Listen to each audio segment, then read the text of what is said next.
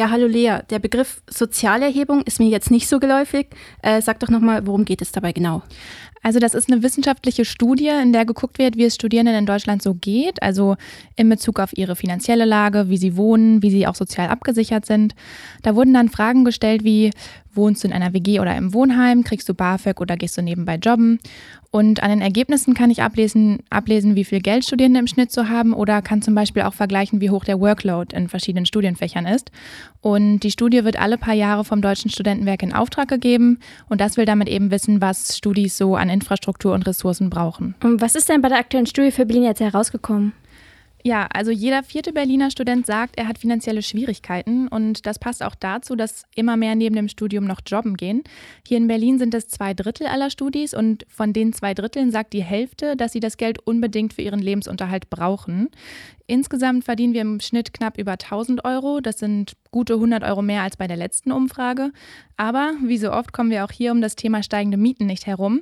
In Berlin kostet das Zimmer im Schnitt auch fünfundvierzig Euro mehr im Monat als vorher. Unter anderem deswegen meint der Präsident vom Deutschen Studentenwerk, Dieter Timmermann, dass der BAföG-Satz einfach zu niedrig ist.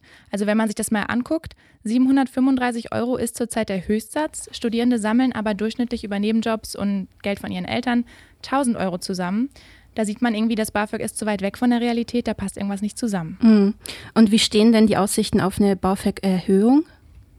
Ja, also Bildungsministerin Wanka hat gesagt, sie möchte dafür eine gewisse Regelmäßigkeit, aber keinen Automatismus.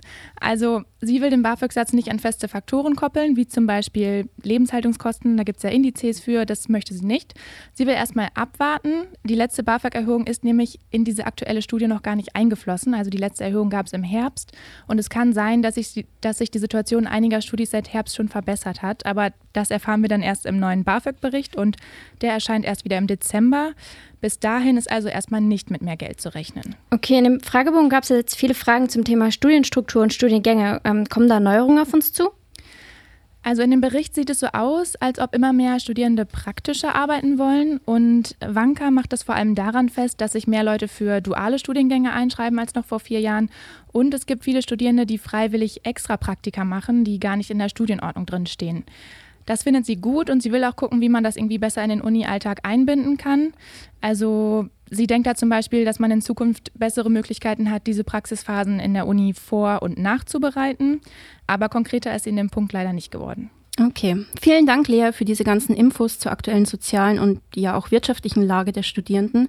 Wenn ihr noch mehr dazu wissen wollt, dann könnt ihr euch die Studie im Internet anschauen unter sozialerhebung punkt de. Ja, und für alle, die jetzt traurig sind, weil ihr Konto auch nicht so viel hergibt, für euch haben wir jetzt auf jeden Fall einen guten Laune-Song, nämlich passend mit dem Titel I Know the Feeling. Rice Lewis weiß also, wie ihr euch fühlt, hier auf Couch F M. I know the feeling. I know the feeling.